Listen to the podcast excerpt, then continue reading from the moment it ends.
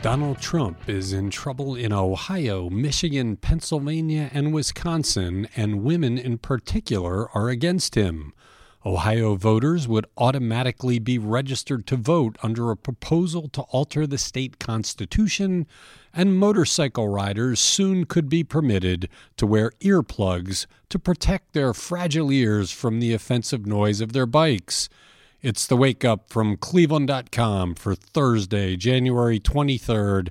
I'm cleveland.com editor Chris Quinn. The first ever Great Lakes poll from Baldwin Wallace University finds Donald Trump facing serious challenges in four swing states that he won in 2016 Ohio, Pennsylvania, Michigan, and Wisconsin. Voters prefer any Democrat to the incumbent president. The poll also found a huge gender divide, with far more women than men opposed to Trump, although many women remain undecided and indifferent to voting. The key issues on the minds of the voters was the economy in three of the states and health care in Wisconsin, and voters overwhelmingly want the popular vote, which Trump actually lost in 2016, to choose the president instead of the Electoral College, which Trump won. You can find a half dozen stories about the poll's findings on cleveland.com.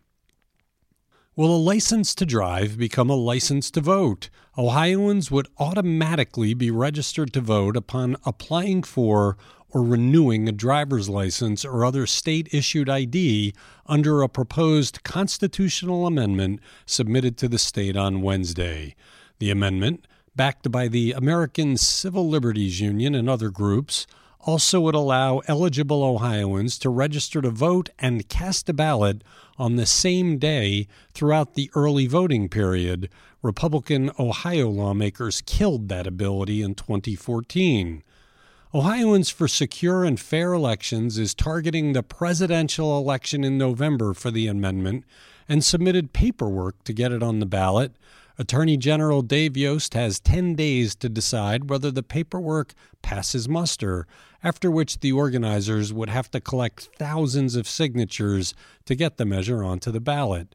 This is the second question that could be on the ballot in November. Another petition initiative seeks to ask voters to increase the state's minimum wage to $13 an hour by 2025. Maybe they should put better mufflers on their bikes instead. A bill to let motorcycle riders use earplugs and earphones to protect their ears passed unanimously in the Ohio Senate Wednesday and now heads to Governor Mike DeWine for his signature. The change is backed by American Bikers aimed toward education of Ohio, a motorcycle advocacy group. The group's board members testified in favor of the change, saying it would help motorcyclists protect their hearing.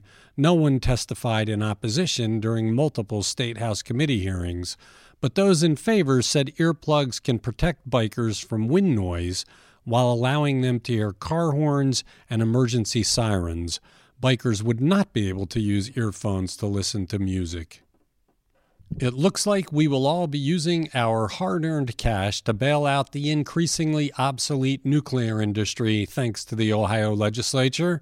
The fight to hold a statewide referendum overturning the bailout law, which also gutted green energy standards in Ohio, is over. Ohioans Against Corporate Bailouts, the group behind the effort to hold the referendum, dropped its appeal seeking to gain more time to gather the needed signatures to put the measure on the November ballot. The group's decision marks an end to a months long battle to gather signatures, which was opposed by pro bailout forces who spent millions of dollars on TV ads and hired blockers who followed, encircled, harassed, and physically hit petition collectors. After Ohioans Against Corporate Bailouts failed to collect the needed signatures from registered Ohio voters by the time the bailout took effect last October, the group sued in federal court to gain more time. This week, they threw in the towel. The bailout forced on ratepayers by the legislature stands. Imagine an age when carving blocks of ice out of Lake Erie for refrigeration was a viable business. That would be hard to picture this year, with only about 2% of the lake under ice. Normally, by now, half the lake is frozen over. No ice means more evaporation of water, which reduces the levels that have been setting records, but it also means more winter waves pounding on the shore, eroding beaches and cliffs. Last year, Lake Erie peaked at 95% ice cover on March 2nd, the least frozen years in recent memory 5% in 1998, 14% in 2002 and 2012, and 36% in 2017. Unless we hit some serious cold spells in the next month, this could be a record year. We have a warm up predicted today, so we'll see ice and snow melting instead of lake ice forming. Our warm winter continues. Thank you for listening to the Wake Up from Cleveland.com.